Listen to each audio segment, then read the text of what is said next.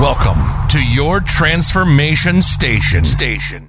Because often what we find with with um, couples, we tend to find that they fall in love with the potential of the person and the potential of the relationship. And all of a sudden, you know, the main issues um, in terms of arguments and disagreements in relationships is they're not matching their expectations of their partner. We're tapping into surpassing expectations from the most successful people in the modern day and honing in on new foresight, methodologies, and clairvoyance you never knew. This is your transformation station with your host, Greg Favazza. Okay. Can you hear me okay? I can, loud and clear. Okay, fantastic here. All right. So you have a business and it's focused around loving with intention. No. wait, wait, wait. It's love with intelligence. Love with intelligence. Yes, I totally butchered that. That's all right. That's okay. I'll own it. It's I I feel like people should be doing that. Is loving with intention. But you I like that. Loving with intelligence and why I like this so much and why I had to have you on was because you're partnered with somebody that I really enjoyed reading his work. I mean, I I mean, I have it right here. Hey, you got one of the the, um, uh, the originals. yes, that's what I'm saying. That's what I'm saying. I read it when I was active duty, and holy cow, it it helped me with my experiences. It helped me understand the people that were in my life. They weren't good people. I, I would always fall victim to the wrong types of people because my social upbringing kind of played an impact on how I was. And there was a lot of trial and error and tribulations that I had to, to go through to understand that those were not good people to begin with. It had nothing to do with me. But not about me. Tell me about your brand identity and and what can you teach our audience today? Yeah, so we run a company called Love with Intelligence, and we support people to be able to meet the right one uh, through behavioral psychology, behavioral profiling.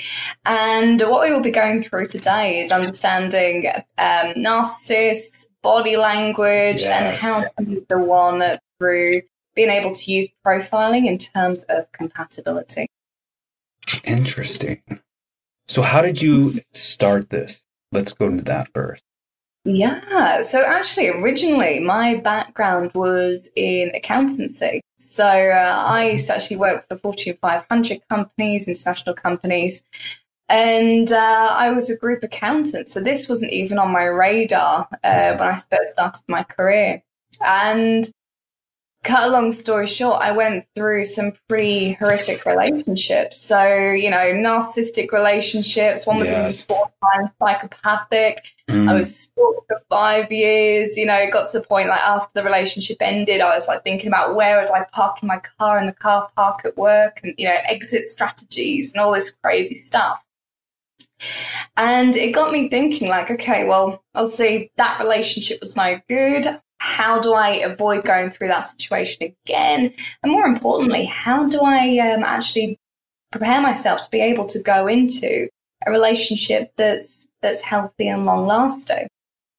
And uh, basically went into different relationships after that. And uh, there was a relationship that ended, and I thought I was in the perfect relationship. You know, got the four bedroom house, got the two brand new Mercedes on the drive, both got great jobs. You know, we thought, okay, cool, we've got this foundation that we're building together. And then all of a sudden, within a weekend, it was gone. And uh, I remember thinking, okay, great. Well, I obviously haven't found the the right relationship yet. Mm. And it got me thinking more about how do I actually create the life that I want? And also how do I get the relationship that I want again. So in a year, I actually retrained. I became a NLP trainer, a hypnotherapist, a life coach. Um, I set up my business, and I did all this within one year, um, whilst also working full time as well. And uh, it was just like one of those crazy years. But what I actually realized was that even though I had all these skill sets where it's like, okay, you can build up confidence, build up self worth, get rid of all these beliefs and values and all these different things. It made me realize it still didn't matter in terms of being able to meet the right one. So, for example, you know, if you have a narcissist come into your life, um, uh, I usually use the metaphor of like if you've got a wolf that has a look at this sheep with great self worth and self confidence, the wolf doesn't think, oh, I'm not going to eat that sheep. Yeah. You know, the wolf's like going to do what the wolf wants to do. And we've got no control over that. But what we do have control of is being able to actually identify, um, you know, a narcissist or a dangerous character and also to understand what we can do about it as well. So this is where I actually started doing a lot of work with Chase. And we actually developed a course uh, around identifying and disarming narcissists, which is freaking awesome. Um, yes. Because if you ever try to say no to a narcissist, oh my gosh, it doesn't work. Um, and uh, so we de- developed this course.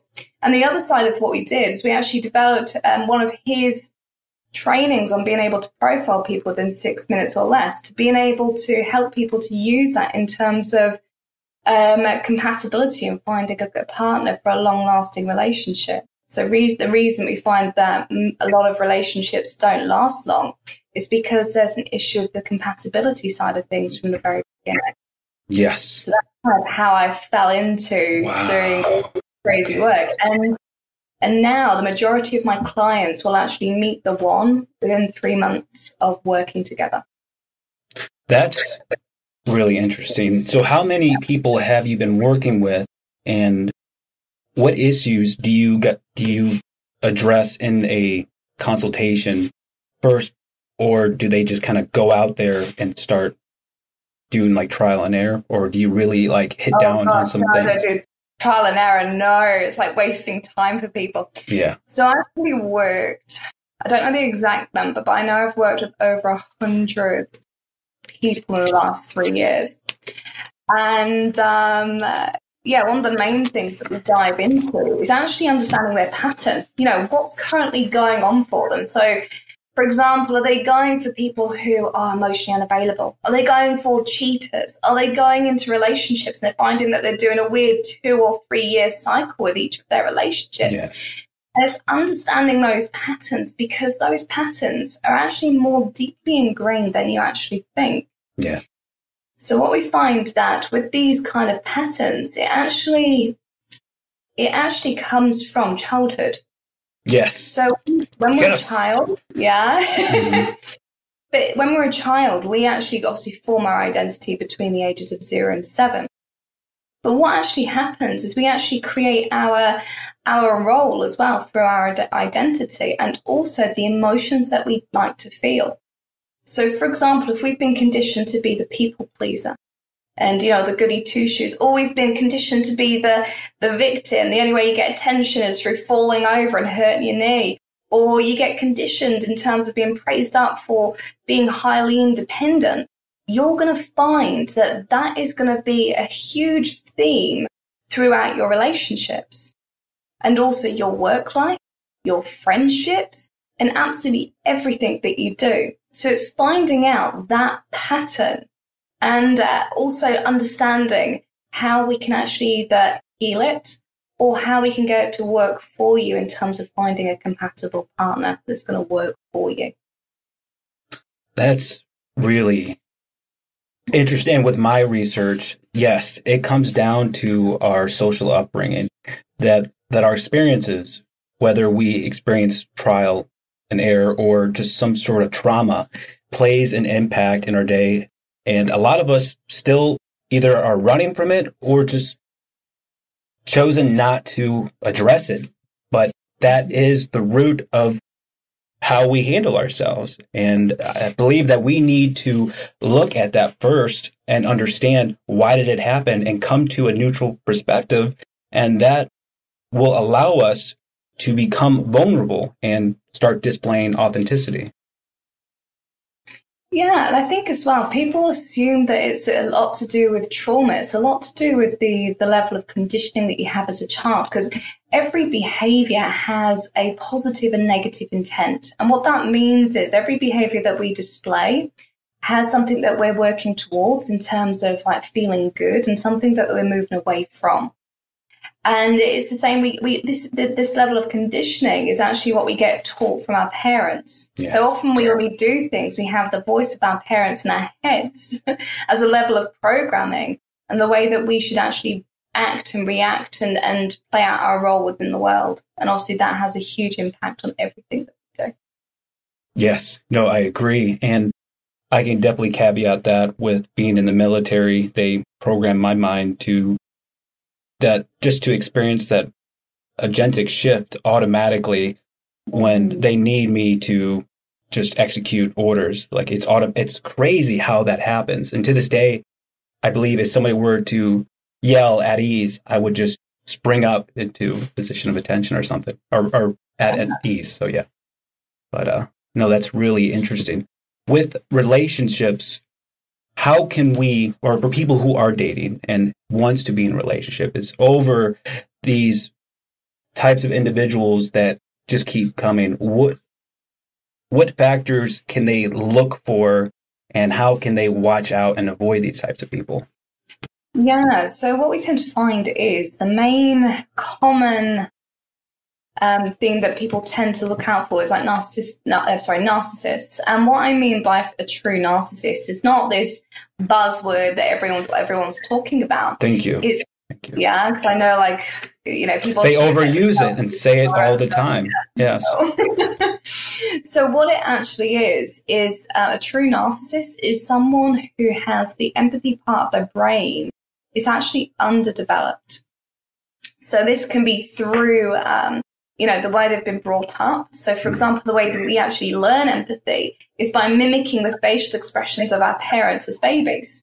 Mm-hmm. Um, so, if we haven't had that interaction as growing up, because the brain use, um, loses its neuroplasticity as we get older, so we can't learn that empathy anymore, you know, past a certain age. Or there's obviously a physical issue with the, within the brain. So uh, when we have that, it means that everything that that person who's got that empathy part of the brain that's underdeveloped, every time they're trying to interact with something, it's almost like they're looking at objects. You know, it's almost like, okay, this is a pen, this is something I can use. And they look at people in that way because there's no empathy. There's no, there's no emotional connection. There's no, you know, you don't worry about a pen's welfare because there's no, there's no connection there or nothing to empathize with, with. And that's, that's the way that narcissists tend to see the world. And the problem is with that is we talk about this level of programming and narcissists can be highly influential.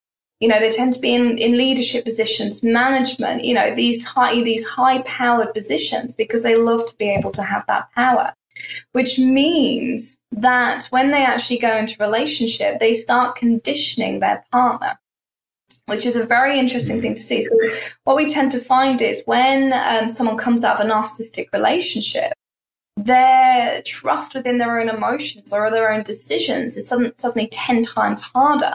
You know, it almost takes them five minutes to go and pick what brand of milk they want from the supermarket.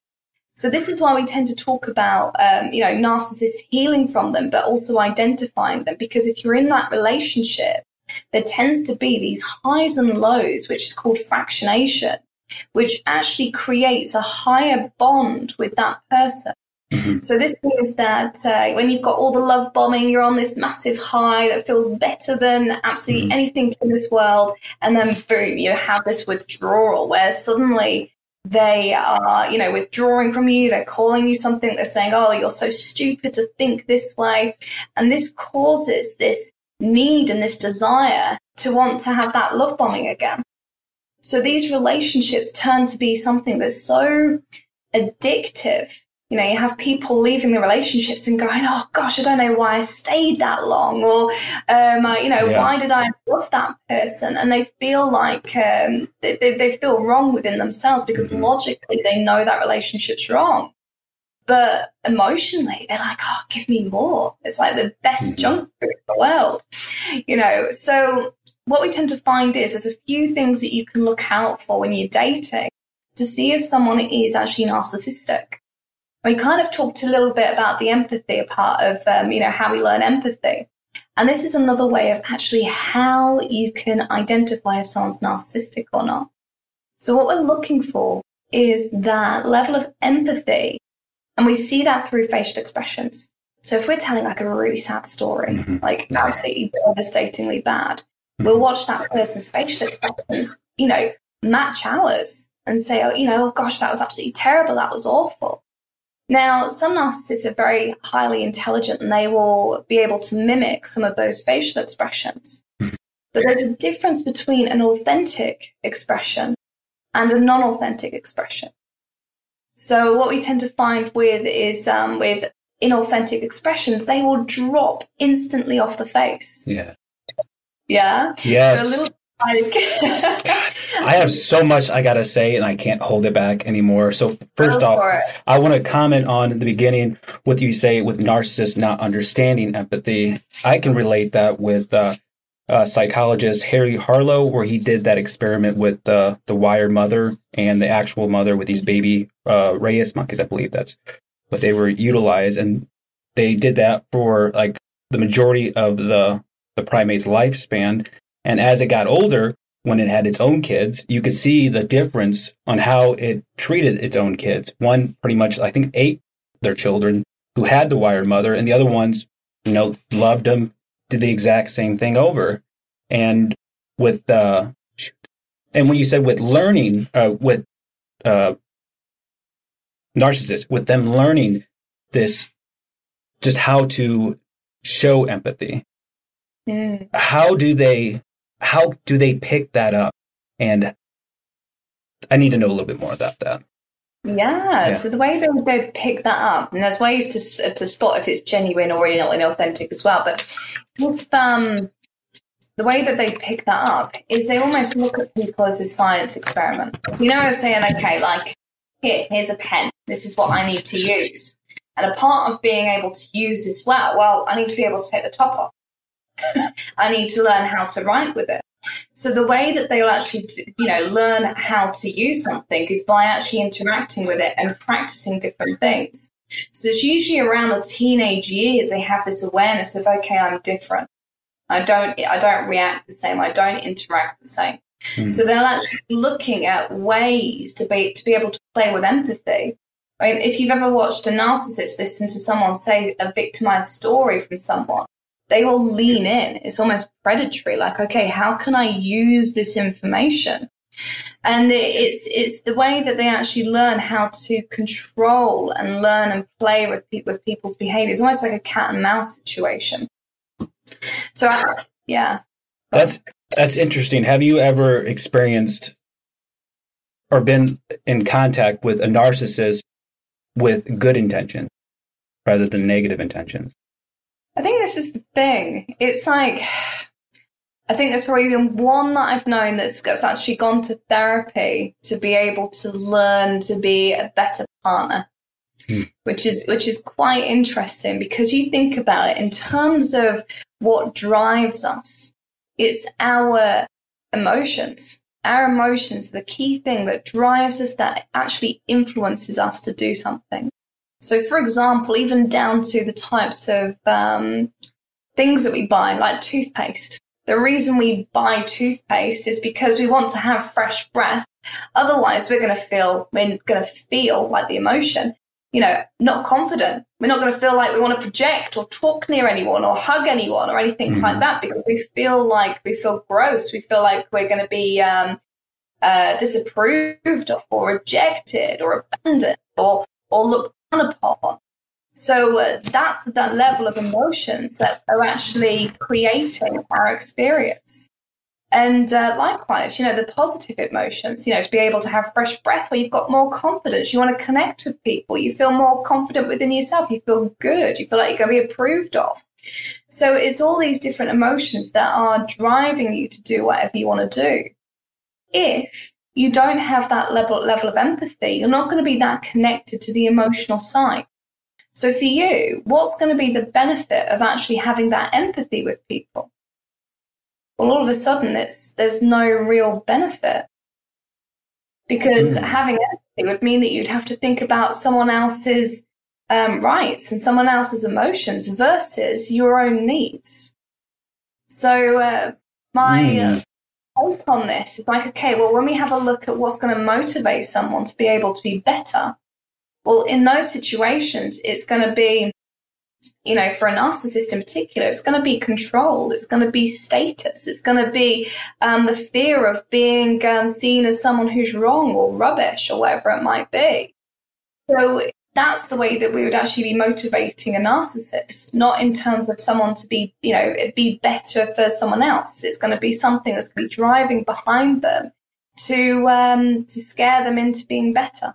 What if there's a possibility that maybe they're motivated, the narcissist, to actually understand the very thing they don't get, which is emotion.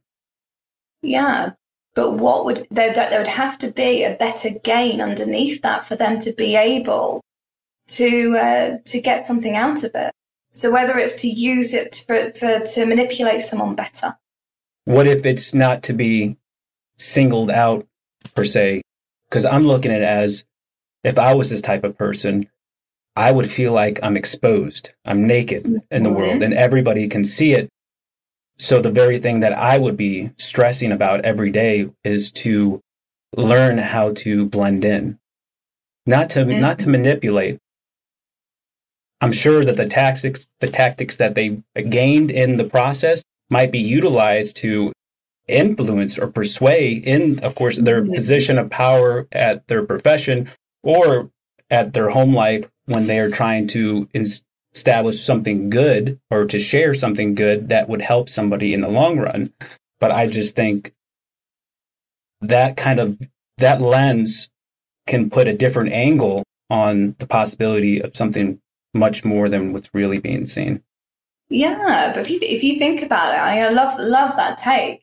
I think if you if you stretch that a bit further, you have the two different types of narcissists. You've got someone who's covert, who can tends to be underhanded. So a covert narcissist tends to be a little bit more behind the scenes. They tend to be more like um, uh, the the hero figure, but they love to be able to be the victim. Like, oh, I'm no good at that. Oh, well, you are absolutely amazing at this. They're looking for that reassurance all the time, rather than a grandiose sort of um, narcissist that loves to be able to be in the spotlight and to be adored. Like, oh yeah, I was just with, um, I don't know, I'm trying to think of someone famous. Uh, don't know, Trump last week or whatever. I don't know. Um, uh, you know, they were trying to do something to be able to prove their status and prove their power. So that feeling of being, you know, naked per se is suddenly healed or suddenly looked after underneath this this vision of, of a status, of power, of control, of someone that you should look up to. You know, there's a secret thing of them actually wanting to stand out or to get that reassurance that they're someone who's, you know, powerful, in control, has great status, or the covert narcissist, someone who's, um, you know, looked after who's um, you know kind of, they, they tend to love to be able to be in that victim role where they have everyone going oh no you're brilliant. No don't be silly. You're absolutely fantastic. You did such a great job at that. Mm-hmm. so they're looking for that reassurance in slightly different ways. That's an interesting take on that as far as with the reassurance is it is it echoing? Test test test. That was weird. I was like picking up some like yeah I hope it's not doing anything weird. I think it's picking up from my uh, headset. I don't know. It might be up a little higher than normal. I lost what I was saying. Shoot. um, so with having this knowledge, we can arm um, single women and men, of course, everybody, to go out into the dating world, and we can look for not necessarily narcissist because we don't know for sure clinically if that's the root reason because of that as of yet.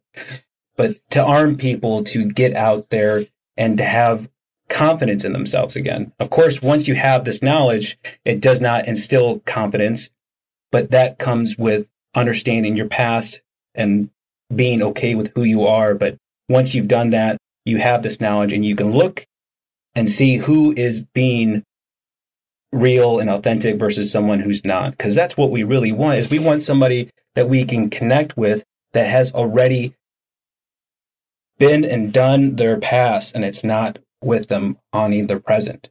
Cause we've done the hard work. We want somebody that has already done it. But how do we, how do we find those people? Yeah, I think the important part is understanding what you're looking for. So like you said, once you've gone through that thing of being able to heal, to be able to be in the place where you can actually enjoy that relationship, because otherwise, if you suddenly have this belief that you don't deserve love or you don't, you can't have the relationship you want or whatever it might be, you can end up going into self-sabotaging patterns. And once you're able to see people in terms of you know, seeing that they're being truthful, seeing that they're being open, you know, seeing that there's someone who's actually aligned with you, you know, you're actually then able to see the truth in that person. That's why I really love about this work is it, it it's not about, you know, manipulating or influencing. It's about seeing that person for who they are and making an informed decision of saying, okay, well, yes, this person can actually work really well with me. So the, the, the step just slightly before that is around compatibility. Now, I think the most important thing around this is actually understanding who you are compatible with because so many people go out and they do this like Russian roulette version of dating. Like, okay, I'm just going to put hmm. myself out there and I'm just going to see who takes interest and just hope that there's someone aligned with me. Mm-hmm. Well, dating doesn't work like that. You know, it doesn't no, work. You know, you think about it, you know, predators don't just go, okay, well, you know, I'll wait for them to come to me. You know, mm-hmm. there's that element there. So it's having that clarity of actually who is right for you. And we take people through a compatibility matrix. So we've identified through our research six elements that are super important when it comes to compatibility because this is the equivalent of saying, okay, I'm going to go and take a car journey. And I want to make sure that I'm putting the right postcode in the or zip code over in the US um, in the in the sat nav to make sure that we're going in the right direction. That's our overall goals. Um, I want to make sure that the car that we're riding in is something that's aligned with both us, like the lifestyle. I want to make sure that the music that we're listening together is also something that we both enjoy. So, like the beliefs and values and the rules that we put in place within our lives. So, we're able to enjoy that car journey together. So, this kind of just changes the dynamic of how a a relationship can actually be pulled together in a way that it can last, you know, long term versus, oh, well, actually, we're putting in different zip codes, we're listening to different music, and we don't even like the transport that we've got for ourselves. That's when we've got issues. It's finding people with that alignment and recognizing those people. And I actually actually work with my clients in terms of creating a dating plan based on their compatibility matrix because, you know, a one size fits all approach fits nobody well. And, you know, I might turn around to one person and say, yeah, do you know what? You're better off actually dating online or you're, you're actually better off um, dating organically. And if you go to these groups, you're going to more likely find someone who's aligned with you. So it's really going into that in-depth process of understanding who's compatible, what's going to be really important in their relationship and how they can go ahead and use that to meet the right person for them. With you referencing the, the car, it's doing it again. With the car radio? All right. mm-hmm.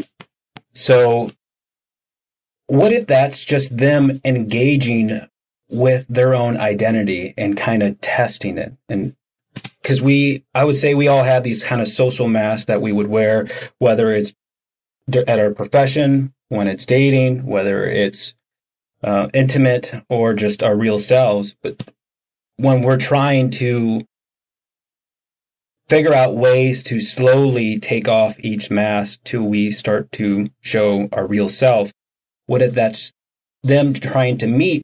Well, I tried this guy because he had these, these t- traits that I thought I wanted, but I really don't. So now I'm on the complete opposite and I'm engaging with this person to see if whether or not I can be myself. Yeah, so this is why it's so important to do the work in the very beginning when it comes to healing and really finding your alignment with yourself. So we actually do um, a step within the program which we talk about creating a life that's worth sharing. And that's very much around, you know, creating this life that you feel so aligned with, that you feel so committed to, where you're able to enjoy that with someone else. Now, it's not to say that that vision won't change because when we go into a healthy relationship, and I say healthy for a reason, we actually interact with each other in a way that we grow together, which is so, so important. In unhealthy relationships, we stagnate and we do not grow. We only yes. grow after them all of a sudden. So, mm-hmm. in a healthy relationship, we actually learn to interact in a way that we challenge each other's beliefs, that we actually open each other's eyes to different um, perspectives, where you can actually grow together as a couple. So there's that element that's really important to have, um, obviously within a relationship. So that's obviously really important in terms of, you know, feeling happy. Because when we think about the things that we actually need in terms to be happy within ourselves, you know, personal growth and knowing that we're moving forward in, in, in any direction is so important to us. What about and trying to get our partners to do that if they're not in that same direction? What if we're ready with somebody and we have this understanding and mentality, but our partner doesn't? How do we get them to want to not be stagnant? Because you're, you're either degrading or improving, but how do you get them to want to improve? How do we get them? Now, this is the thing. This is the thing. It sounds so narcissistic. I'm glad you got it. No, joking. No, it doesn't sound narcissistic. I think we all go through that that element of when we're enjoying something so good, we're like, come on, come and enjoy this with me. Yes. The thing is, is with relationships, and this is where it becomes really important is is to love the person where they are in this present moment. Because often what we find with with um, couples we tend to find that they fall in love with the potential of the person and the potential of the relationship. And all of a sudden you know the main issues um, in terms of arguments and disagreements in relationships is they're not matching their expectations of their partner. Yes. and this can cause issues and I have this thing of um, the way to actually create a healthy relationship is something that I call the four C's. So I created this framework because I found this was something that just worked really well. When I had a look at all the successful relationships, they had these four key elements. And obviously, the first one was compatibility, and we've kind of gone into that. The next one is communication, because you haven't got communication or good, open, honest communication, forget it. Agree. Um, the next one is consideration, obviously being considerate of each other's emotions. And the last one that I absolutely love is collaboration. And uh, this, I had so many people talking to me about this horrible word called compromise. And how many mm-hmm. times do we hear about, oh, you know, you need to compromise? Hell no. Never. No. exactly. And this is why I love the word collaborate. Now, collaborate, there's a lot under the surface of this because it means that you need both um, partners to be completely compa- um, accountable for their side of the road, their side of their journey, their identity, their inner work, their emotions, their actions, all these different things. Because if they're not accountable, this is what's going to bleed into the relationship. If they're not financially accountable, all of a sudden that's going to bleed into the relationship and cause issues. If they're not emotionally uh, accountable, that's going to bleed into the relationship and cause issues. So it's, it's being accountable, being that whole person, but only from that place you can truly collaborate together in order to get what's best for the overall relationship. That means that, you know, if I say, oh, what, I hate it when you say that thing, and that person goes, you know, partner goes, um, I don't say that thing. You've got nothing to collaborate with, which is no good. So that's why the accountability is so important when it comes to a relationship. Okay, so what if that's, I love that. That, I mean, this is eye opening because I never thought of it from this perspective by the potential rather than the person that's actually there right in front of you. Mm. What if they are in that predicament is it too late for them to fix it?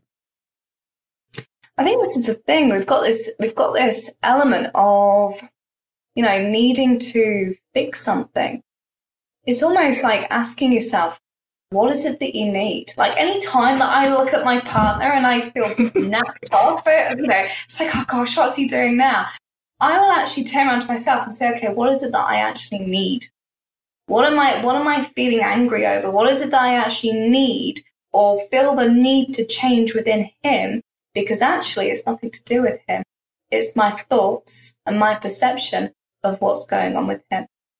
And I had this, yeah, I had yeah. this like amazing coach who just turned around to me and said, I don't love my wife. I love the thoughts that I have about my wife.